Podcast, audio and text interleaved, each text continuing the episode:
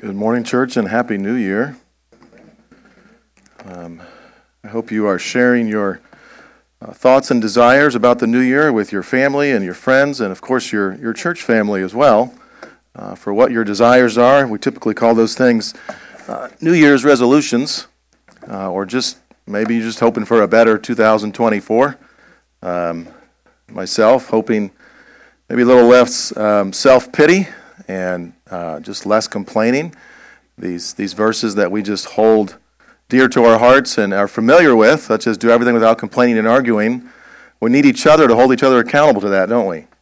Uh, we often don't recognize when we have those, those attitudes. Uh, but I hope you'll share that with, with each other uh, and hold each other accountable to that. That accountability is, is a firm thing that each and every one of us needs. I've been reading uh, General Grant lately from the Civil War, and he had somebody hold him accountable named Rawlins, to not drinking. He was prone to getting drunk frequently um, in different times, and he needed somebody to hold him accountable to not drinking. And it's part of his story that he was successful for almost the entirety of the war. Uh, but he still had times where he, where he faltered, and the historical record on that's kind of shaky, of course, but um, he had someone hold him accountable and, and had him go through that. And we need each other uh, throughout this next year. So I encourage you to open up to your family, open up to each other. And that can't happen unless you got face to face time with people, right? Face to face time with people to explain to them what's going on in your world and what you need held accountable to. Well, today we're going to be going through Elihu's last speech. Um, it's mostly in chapter 37 as well as the end of chapter 36. Um, he has three different things we're going to be going over today. They're really kind of all synonyms to behold God, to listen to God, and to fear God. Um, all things in which he has really already told us, but he tells us afresh. He gets about six different chapters. God gets four chapters. Um, God is a little more simpler to understand in his four chapters that he, that he gives to Job. There's a, a similarity between the story, Holy Scripture story of Job, and the four Gospels. As the Gospel story is told according to four evangelists Matthew, Mark, Luke, and John so is Job's God breathed Holy Scripture story told by four people three unhelpful friends and one prophetic figure named Elihu. But unlike the fourfold gospel of truth, only Elihu speaks rightly on God's behalf. There's a recurring agenda of those who doubt the four gospel writers as if they were like Job's three friends. Wrong. Maybe some fable mixed with history 2,000 years ago. But that is not so. The fourfold gospel has four witnesses revealing the same story Jesus' life and teaching. That's a summary of the four Gospels his life, of course, his death and resurrection, as well as his teaching. These three friends of Job, not Elihu, but the three friends of Job are rebuked at the end of Job. They are indeed wrong. The scripture tells us they are wrong. But who else is wrong? Job himself is wrong. Elihu is the only one that escapes unscathed, not rebuked by God. All three friends and Job are rebuked, they are repent, and they are restored. We're not given a lot of the details of, of Job's three friends afterwards, but we know that Job prays for them in order for them to be restored. We know that Job does repent. And so, I don't want you to just see that in the story. I want us to apply that to our own lives. And I don't I want to challenge you to not write off people who have spoken wrong things one time. Don't just write them off. Give them a second chance. Um, offer that forgiveness. Recognize that maybe you haven't heard the rest of the story in particular when there is forgiveness that is offered. Although it's a lot, I'm sorry, when there is uh, forgiveness that is asked of. It's a lot easier to give that forgiveness when somebody asks for it. But are we still called to forgive even when people don't ask for it? And how many times are we supposed to do that? Just keep on going, right? Seven times seven, or seven times in a day, I believe the Gospel of Luke says. It's just, you just keep on going with that forgiveness.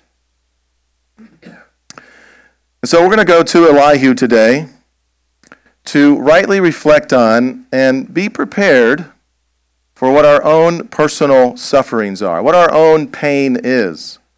And that's what Job is trying to answer. He's an illustration for how to deal with life.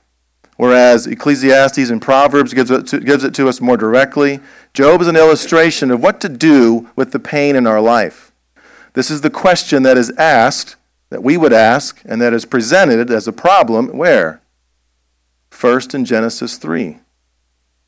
The enduring effects of the fall, specifically meted out against women and child rearing, against men and their work.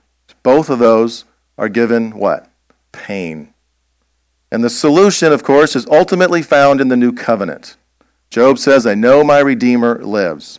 The permanent, long term solution to that pain is found in the new covenant. Let's look at chapter 37, verse 1. He says, At this also my heart trembles and leaps out of place.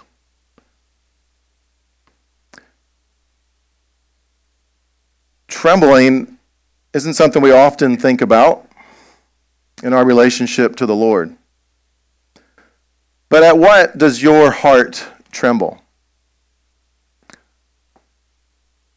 I believe he is asking us to behold God. When you behold God, is there a form of fear and trembling and a healthy way of respecting God? Before we ask the question of what is Elihu trembling at, I want us to know and to think on what does your heart tremble at? Does your heart tremble at the Lord? Is there a demeanor in your heart that stems from the tenderness of the gospel touching it to trembling? Or are you somebody who has this tendency to be hurt in your heart, bitter, angry, self pity? Are you able to tremble because you have a tender heart towards the Lord, towards the God who is our sovereign creator and Savior? Isaiah concludes his 66 chapters by talking about trembling. Just listen to the last few verses in his last chapter. Thus says the Lord Heaven is my throne, and the earth is my footstool. But in all of that, this is the one whom I will look. He who is humble and contrite in spirit and trembles at my word. That holds you fast. And when you're reading that in your quiet time, you just close your Bible and have your quiet time with your Bible closed. Because where's the Word of God? It's now hidden in your heart, it's fresh in your mind. And yes, the Word of God is the foundation of our relationship with the Lord and knowing who He is. But so much of our quiet time is also praying and responding to God and His Word and the promptings of His Spirit. And so we would pray, Lord, help me to tremble at your Word. Lord, I have hidden your Word in my heart. Help me to respond to it. There are two things that we should all be amazed at and tremble at. One, I am amazed that I will stand before God one day as not a sinning sinner. That is amazing. I will stand before a holy God. What was Isaiah's response in the beginning of his book? Woe is me, I am undone. I am a man of unclean lips, and I live a people, live among a people of unclean lips, and I have seen the Lord God Almighty. He's got a foretaste of it.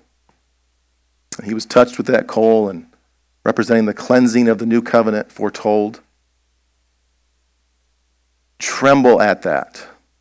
Second thing we tremble at is that I am now currently also humbled and tremble in amazement that I still sin against God all these years of my life. Brothers, this must not be. With our mouth comes cursing and blessings of God? Can you get from one spring fresh water and salt water? But what do we draw encouragement from? From your persistent sanctification, knowing that the path of the righteous is like the first gleam of dawn, shining ever brighter till the full light of day. And I praise the Lord that He's got me in His hands. He's got the whole world in His hands, but He's also got me in His hands. In the center of His will, on that narrow path, not a perfect life, obviously. We're sitting here amazed that we still sin. We tremble at that. But then we know the gospel truths. We know that we have been given that forgiveness in Christ. And so both of those things are what we tremble at. What is Elihu trembling at? Well, I believe that verse 1 here in chapter 37 serves as a transition from the previous paragraph to the next whole chapter. But I want to look with you at three things from the previous paragraph, starting in chapter 36, verse 24. We left off our last time going through Elihu in verse 23 of chapter 36. We're going to pick up today in 36, 24. We're going to see how we are to tremble at God. And what is Elihu trembling at? The first thing he is trembling at, the first thing he is trembling at is beholding God's work in creation. Follow along with me as we read verses 24 through 29 first. Remember to extol his work, of which men have sung. All mankind has looked on it. Man beholds it from afar. Behold, God is great, and we know him not. The number of his years is unsearchable. For he draws up the drops of water, they distill his mist and rain which the skies pour down and drop on mankind abundantly. Can anyone understand the spreading of the clouds, the thundering of his pavilion? Beholding God's work in creation is going to be a recurring theme that you're going to see in this section of Job that Elihu mentions here and there. He's going to especially mention it in chapter 37, and it's going to be the primary argument that God uses in his argument with Job. We behold God as the creator. And are we going to stop long enough to see that, to see how he has worked in creation? Are we then going to, as verse 24 says, even sing about it? Psalm 19 is one of those foundational psalms that explains to us how God has revealed himself in creation through common grace, through general revelation. But it moves on, the psalm progresses to show us how God has especially revealed himself through his word, through special revelation, through saving grace. We know that, to, that the word then became flesh. And what is our response to that? But, the psalm, but Psalm 19 starts out kind of softly, letting us see that God is the one who is the creator. And here also, especially in verses 27 to 29, can you just observe the weather? The powerful weather, which we have no control over, although it's awesome to look at the weather app and see what the weather is going to be the next day or the next five days. Like, I feel like, like a prophet, right? like, what's the weather going to be like? it is an awesome thing. And I'm so privileged and, and excited that we live in that age where we can know what the weather is going to be. We, we orient our lives around it, don't we? But who's in charge of it? Not you, not me. We read it as if, yes, this is what the weather will be like tomorrow. We're just reading what, what the weatherman said, right? We're not in charge of it. God is the one who's in charge of it. And do you respond in praise and song to him? Verse 26 says, Behold, God is great, and we know him not. Well, we realize then that God is infinite. The number of his years are unsearchable. We are limited. In the words of Ecclesiastes, we live under the sun.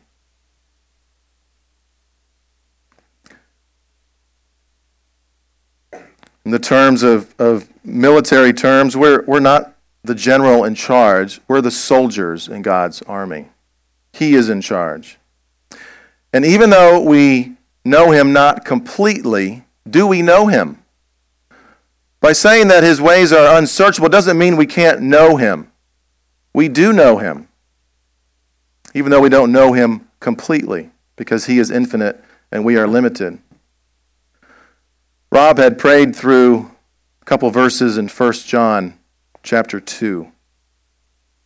1 John is a foundational book, like Psalm 19 is in the Old Testament. 1 John is a book that is foundational for our faith, a basic that we never leave.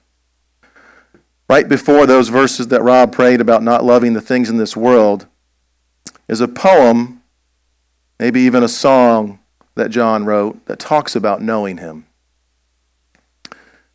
Listen to this. He says, I am writing to you, little children, because your sins are forgiven for his name's sake. I write to you, fathers, because you know him who is from the beginning. I am writing to you, young men, because you have overcome the evil one. He then repeats it, using synonyms and a little bit more force. I write to you, little children, because you know the Father. I write to you, fathers, because you know him who is from the beginning. And this wonderful conclusion I write to you, young men, because you are strong. Why are you strong? Because the word of God abides in you, and you have overcome the evil one. Not, of course, in our own efforts, but by God's efforts. And so, look at creation, and then stand in amazement and behold the fact that you know who? You know the Creator. Don't just look at it in this general form of there is a God. There's a lot of deistic people out there. Just believe in God in general. We, which God do you believe in? What's your answer? How would you answer that? Well, the God in the Bible, the triune God, the one true God. The most succinct answer the God who created the heavens and the earth. That's the God I worship. That's the God who has also saved me. So we, we behold God's work, His creation. We behold, behold His creating me, but also recreating me in the image of God, in the image of Christ. Next, in verses 30 and 32, we tremble at the fact that we behold God as judge. Listen to verses 30 through 32. Behold, he scatters his lightning about him and covers the roots of the sea. For by these he judges peoples. He gives food in abundance. He covers his hands with the lightning and commands it to strike the mark. In light of your sufferings, as you think of your sufferings, as you think of your pain, some of it that just won't go away until the new heavens and the new earth, don't forget to continually see and behold that God is judge. May you even see this in creation in your own circumstances. As you do look at the weather, something as simple as that, how you're not in charge of it, how you see that the power of a rainstorm, the power of thunder, we're supposed to get like three inches in the next two days. That's a lot of rain. There's a lot of um, power from God represented in that. It also here, though, talks about God giving food in abundance. By contrast, we know that there are times when there is a lack of food. Can we say that a lack of food is, is God's judgment in someone's life? Not in any particular circumstance, but does that happen under the sun? Absolutely. God is the one who is in charge. He does judge. He does have these prejudgments before the final judgment. This idea of standing before God as our judge, beholding him as judge, is a theme that we find in the wisdom literature. You're familiar with the conclusion of Ecclesiastes. And we use Scripture to interpret Scripture, and in this instance, it's even more powerful because we're in the same genre, or in the genre of the wisdom literature. Listen to the teacher, which is King Solomon, his conclusion at the end of Ecclesiastes. This is the end of the matter. All has been heard. Fear God and keep his commandments. A great summary of the wisdom literature. For this is the whole duty of man.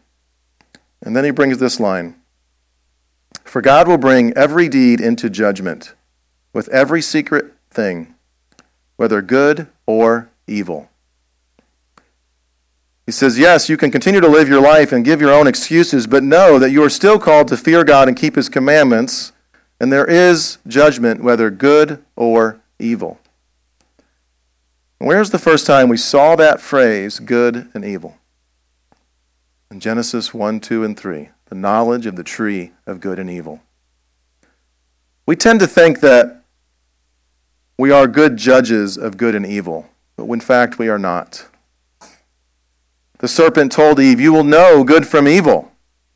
God never really affirms that. Yes, we do know evil now, but how good are you? How good are we at discerning good from evil? Yes, we know some things are absolutely right and some are wrong, and we have the assurance of God's word to make that clear. But aren't there some times where there's a gray area? Aren't there times where you do something that you think is right, but it ends up, in fact, being wrong? God is the one who is the judge, but too often we try to take that from him and act as if we're the judge, as if we can decide what is right and what is wrong. You know, whatever God does, just because he does it, it is right. It's not arbitrary. Whatever he does is righteous. He is the one that determines what is right and what is wrong. And we tremble before that. We behold that God is the judge, and we cannot forget that. And we should be reminded of that as we even look at creation, as we look at the circumstances in our lives, maybe as sometimes forms of prejudgment, that God is warning us. In verse 33, he takes it a little bit farther, and we behold God's presence felt in judgment. We don't just see him as judge, but behold his presence. Its crashing declares what? His presence. The cattle also declare that he rises. Let's leave the cows alone and look at him declaring his presence.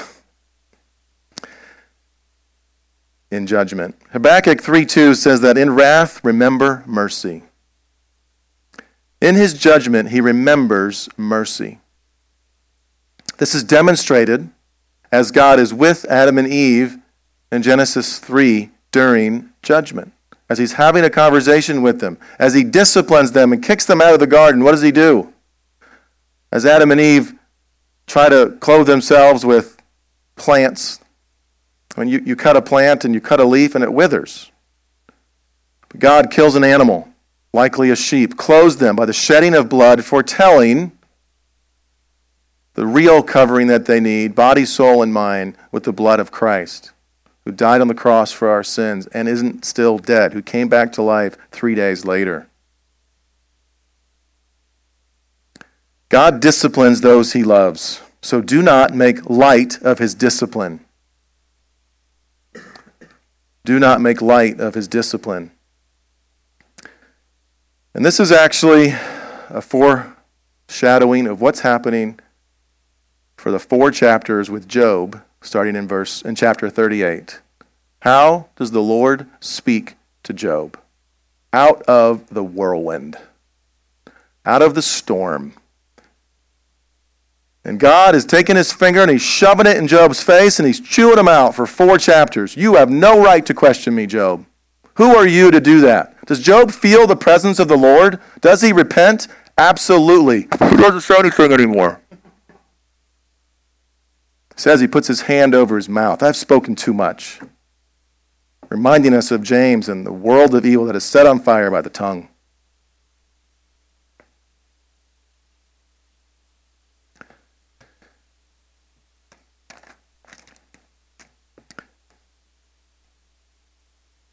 Let's focus now on chapter 37. Elihu has said that his heart is trembling, his heart is pounding within him because he is listening to God, and he wants you to keep on listening to God. I want you to look at five different things in this entire chapter. Chapter 37 has five different things that he's telling us over and over again to listen to God. First, in verse 2, he says to keep listening to his commands. It says, Keep listening to the thunder of his voice and the rumbling that comes from his mouth. The NIV has listen there twice with an exclamation point. Keep on listening. This is the characteristic of a Christian who doesn't just listen one day a week, doesn't just listen in the mornings when he's reading the Word or in the evenings before they go to bed. We're constantly listening to God. But this language here really is describing for us, we look back to Deuteronomy as far as Job is after Deuteronomy. We look back we're reminded of what? Of the Lord revealing himself to his people on Mount Sinai with thundering voice, with the rumblings. It's something to tremble at as you listen to God where there is an audible voice of the Lord before the written Ten Commandments. They're audibly given to the Israelites, and they couldn't handle it. Please give us a representative, the Israelites say. Keep on listening throughout the day to the Lord's Ten Commandments, to obey them, and to repent of it when we get it wrong. So we keep on listening we don't just see the Ten Commandments and the law of the Lord or the book of Deuteronomy as something that's not God's Word. It is foundational in our lives. The next thing we see is in verses 3 through 7. And in verses 3 through 7, he gives us this repeated theme to keep on listening to his voice in creation. He's already mentioned that. We went over that a little bit in chapter 36. God is going to make that as one of his primary arguments. I'm in charge of this world, he's made it. Read along with me in verses 3 through 7. Under the whole heaven, he lets it go, and his lightning to the corners of the earth. After it, his voice roars. He thunders with his majestic voice, and he does not restrain the lightnings when his voice is heard. God thunders wondrously with his voice. He does great things that we cannot comprehend. For to the snow, he says, fall on the earth. Likewise to the downpour, his mighty downpour. He seals up the hand of every man, that all men whom he made may know it. And we need to stop long enough to listen to God in creation. This is what we saw in Psalm 19. This is a repeated theme. We're not going to look at every verse in chapter 37. But this is an excellent example of keeping on listening to God and listening to his voice in creation.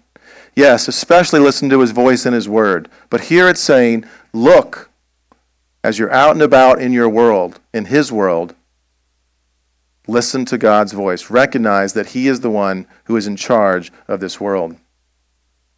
Let's jump down to verses 12 and 13 and learn that we can trust the one that we are listening to. Verses 12 and 13 say this They turn around and around by his guidance to accomplish all that he commands them on the face of this habitable world, whether for correction or for his land or for love. He causes it to happen. This tells us that we can trust the one that we're listening to. He is the one who guides, He is the one who corrects. And I believe the best way to understand this word love is He is the one who forgives. The word here is kesed, one of the most important Old Testament Hebrew words to know. This is God's covenant keeping love, often translated as His loving kindness or mercy in the context of Job, who was going to be forgiven? Job's three friends. Job himself will be forgiven. There's no long term relationships without forgiveness. And God is demonstrating even the gospel of forgiveness here in this story of Job.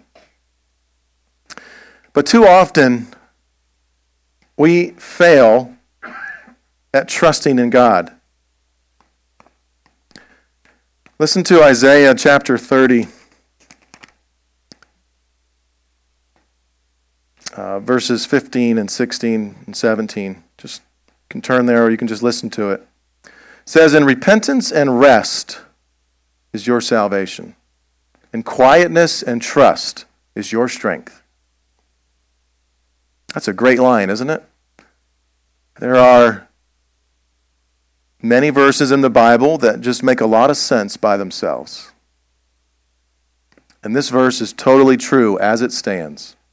In repentance and rest you will be saved, and in quietness and trust is your strength. But it goes on to describe our human condition. But you would have none of it. You would have none of it. You were unwilling. No, you said, we will flee upon our horses. Therefore, you shall flee away. We will ride upon swift steeds. Therefore, your pursuers shall be swift. A thousand shall flee at the threat of one, and at the threat of five you shall flee, till you are all left like a flagstaff on top of the mountain, like a signal on a hill. We can trust the one who is speaking to us, who we listen to, because he offers forgiveness. We know where our salvation is found. And when you listen to that verse, and repentance and rest is your salvation, and quietness and trust is your strength, put it on a wall, put it on your doorpost, right? But then it says, You will have none of it. Doesn't that just describe that fleshly nature that we have? How too often we are like Israel, who is really an example of what not to do. Let's move on to verse 14. He says, Hear this, O Job. Stop and consider the wondrous works of God. In order to hear God, in order to listen to Him, the fourth thing is that you must slow down. You must stop. The principle of Sabbath rest competes with this hurriness that we have in our life. It's a lifelong battle to try to slow down. I remember reading a commentary's introduction. I think it was the conclusion, uh, or whatever. It was his uh, his pre-notes, and he's like, "This was like 150 years ago," and uh, he said, "This would have been done sooner if I just wasn't so busy." And I'm like, "Whoa, they were busy 150 years ago." we thought we were busy. They're, it's the human condition. We must stop. And it's not just about stopping all the time, it's not even just about finding the balance between rest and getting things done. It's really about finding a rhythm. Because there are things that are urgent, there are things that are important. There are times when we need that rest.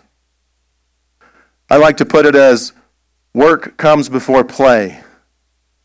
And then what comes after that is rest. Work, play, rest. This is a great rhythm to have in your life. If we don't stop, we're not going to hear from the one who is our creator. If we don't stop and acknowledge him, maybe we'll hear from him, but maybe we won't trust in him. If we stop long enough, we're going to observe his greatness. Surely it takes discipline to listen to the words, the Lord's word preached every week. And in every sermon, you're going to hear and you're going to see an arrow pointing to God's greatness. We stop long enough to go through the Psalms, such as Psalm 139. We ask the Lord to search us, to try us, to see if there's any offensive way in us. And He is our Creator, and so He knows us best. I want to point out to you Psalm 139, verse 14. This is a, a, a, verse that we often use for the sanctity of human life, rightly so. It often goes, and we simply quote it in, in shorthand by saying that we are fearfully and wonderfully made. But the context of that verse tells us that being fearfully and wonderfully made is the secondary meaning in that verse. It is not the primary meaning. The primary meaning is not that we are great, of course, but that who is great? God is great. we need to stop long enough. We need to look at verses in their context, read all of Psalm 139, and we see that the emphasis isn't on how we are made wonderfully, not that we are wonderful, but that we are made wonderfully. The emphasis is on the Creator and not the creation. So, yes, it is correct to point to the fact that we are made in the image of God, that there is value to all human life. I want you to listen to the messages version of Psalm 139 14. I think it's helpful. Says, I thank you, high God, because you are breathtaking. That's his first sentence with an exclamation point. Here's his second sentence with an exclamation point. Body and soul, I am marvelously made! Exclamation point. Third sentence, I worship and adoration. What a creation. The emphasis is on God. I like that they don't use the word fearful, that I am only marvelous, because theologically speaking, who is to be feared in the scriptures? Not man, but God. This is kind of an anomaly to say that man is fearful. No, who is fearful? It is God. And if there's anything that's awesome about us, it's because of who our Creator is. And yes, we are made body and soul. We are made different than the rest of creation. We are made to worship Him in adoration, who is our Creator. We must stop long enough. We must slow down. Otherwise, we will be tempted to think that we are great. We will be tempted to think that we can be the judge. He says to Job in verse 14, Hear this, Job. Stop and consider the wondrous works of God. May we have that rhythm this year to work, play, and then rest. The fifth thing I want us to see comes from verse 15, and that is that you can miss the obvious. Verse 15 says, Do you know how God lays his command upon them and causes the lightning of his cloud to shine? Do you know this? Do you see this? Do you see the obvious? In Isaiah 40, verses 28 and following, he says, Have you not known? Have you not heard? The Lord is the everlasting God, the creator of the ends of the earth. Don't miss this obvious fact and live in light of it. He does not faint or grow weary. His understanding is unsearchable. He is the one who gives power to the faint. To him who has no might, he increases strength. Even youths shall faint and be weary, and young men shall fall exhausted. But they who wait for the Lord shall renew their strength. They shall mount up on wings like eagles. They shall run and not be weary. They shall walk and not be faint. Hebrews 2:1 gives us a warning to pay much more closer attention to what you have already heard. Yes, the sanctification is growing in knowledge of God, knowing more about Him, but there's so much to be said for taking what you already know and just obeying that. That's hard enough, isn't it? I love the beginning of the new year because it challenges all of us, as Rob did this morning, predictably, to challenge us to make sure that we are spending time alone with the Lord. Um, in youth group, to kick off the year this during the discipleship hour, we're going to spend a couple weeks or, or months, we'll see how it goes, in talking about how to have a quiet time. I'm going to ask many of you to come in to give your testimonies, and not just your salvation testimony. Give it for 30 seconds in a minute, so be prepared. And come in and, and tell some of the youth, how do you have a quiet time? As I tell people that we're doing that, they're like, man, I wish someone told me that when I was a teenager. Don't miss the obvious. You find someone once told me you find someone who's engrossed in some sort of sin years later, and you find out that no doubt what's not in their life regular time with the Lord. It's gone.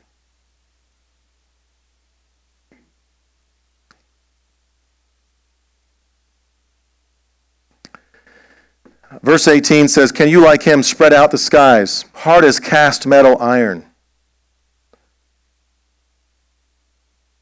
We too often can act like we are in charge of our lives. We're missing the obvious. He is in charge. He is the one who's in charge of our lives. And too often we don't see everything we have, including the breath in our lungs, as being simply something that we are stewarding. Paul says in Corinthians, it is required of steward they be found faithful. You are required to be found faithful with the gifts that God has given you.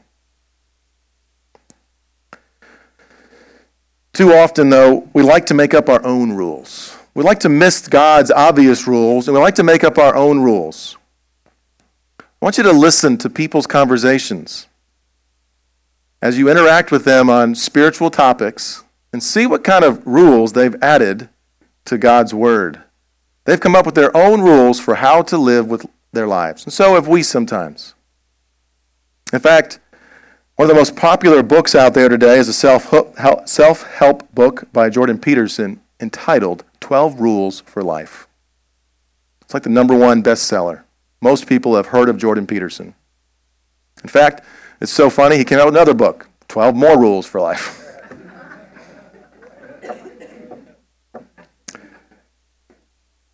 the man is very wise, and my point is not to comment on Jordan Peterson and whether he's a Christian or not. He's somebody who actually uses the Bible as one of his primary sources of authority. Somebody who I would describe as somebody who sees Jesus as the ultimate guru.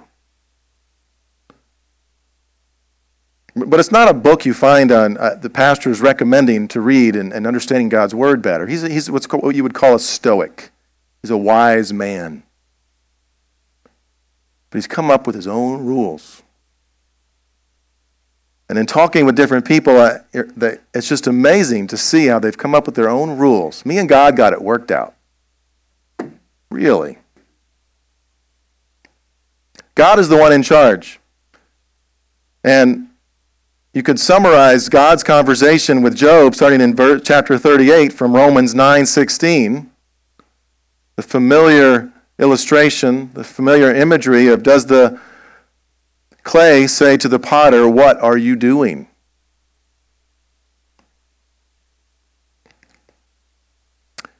So, before we go to the third point, I want to leave you with this very challenging statement.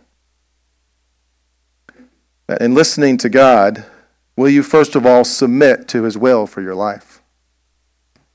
Will you submit to it? And that's actually the easy part.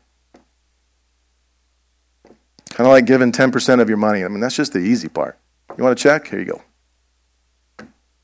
That's the easy part in sanctification. Living it out, that's the hard part.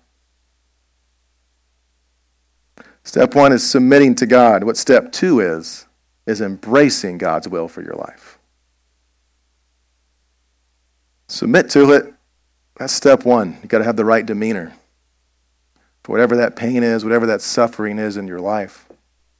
But then to embrace it, I think that's a lifetime goal, is it not? You love talking to the, the saint who's lived their life for decades and decades, and, and they're, they're embracing God's will for their lives. That doesn't mean that you are grateful for all your circumstances in your life. I want to be clear on that. There is real pain and evil that we are not to be grateful for. It's evil, it's bad. But can you be grateful in those circumstances? Yes, you can acknowledge those circumstances, and you can still worship God. We conclude with the recurring theme that you would expect from the wisdom literature is to fear God. And this is how Elihu concludes his speech. Listen to verses 22 to 24. Out of the north comes golden splendor. God is clothed with awesome majesty. The Almighty, we cannot find him. He is great in power. Justice and abundant righteousness he will not violate. Therefore, men fear him. He does not regard any who are wise in their own eyes.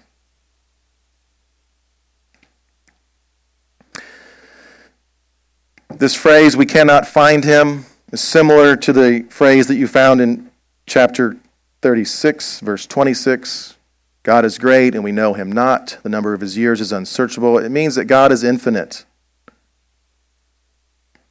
Maybe there's a, a hint here at the Trinity.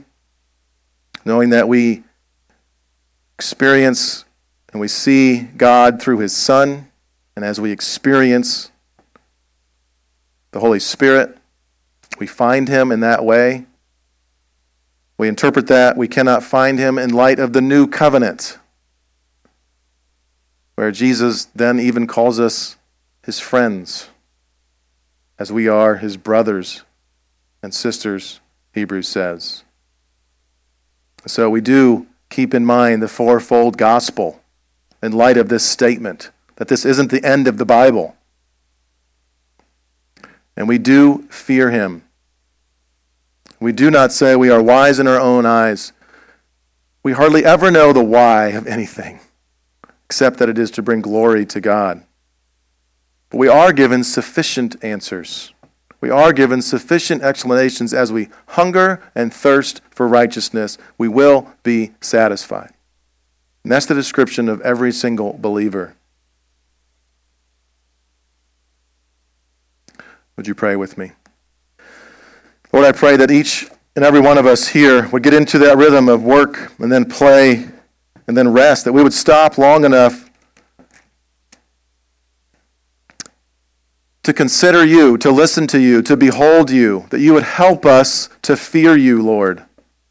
That we would then submit to your will for each and every one of our lives. That you would help us in the impossible task of embracing your will for each and every one of our lives, every single day of our lives. In your name we pray. Amen.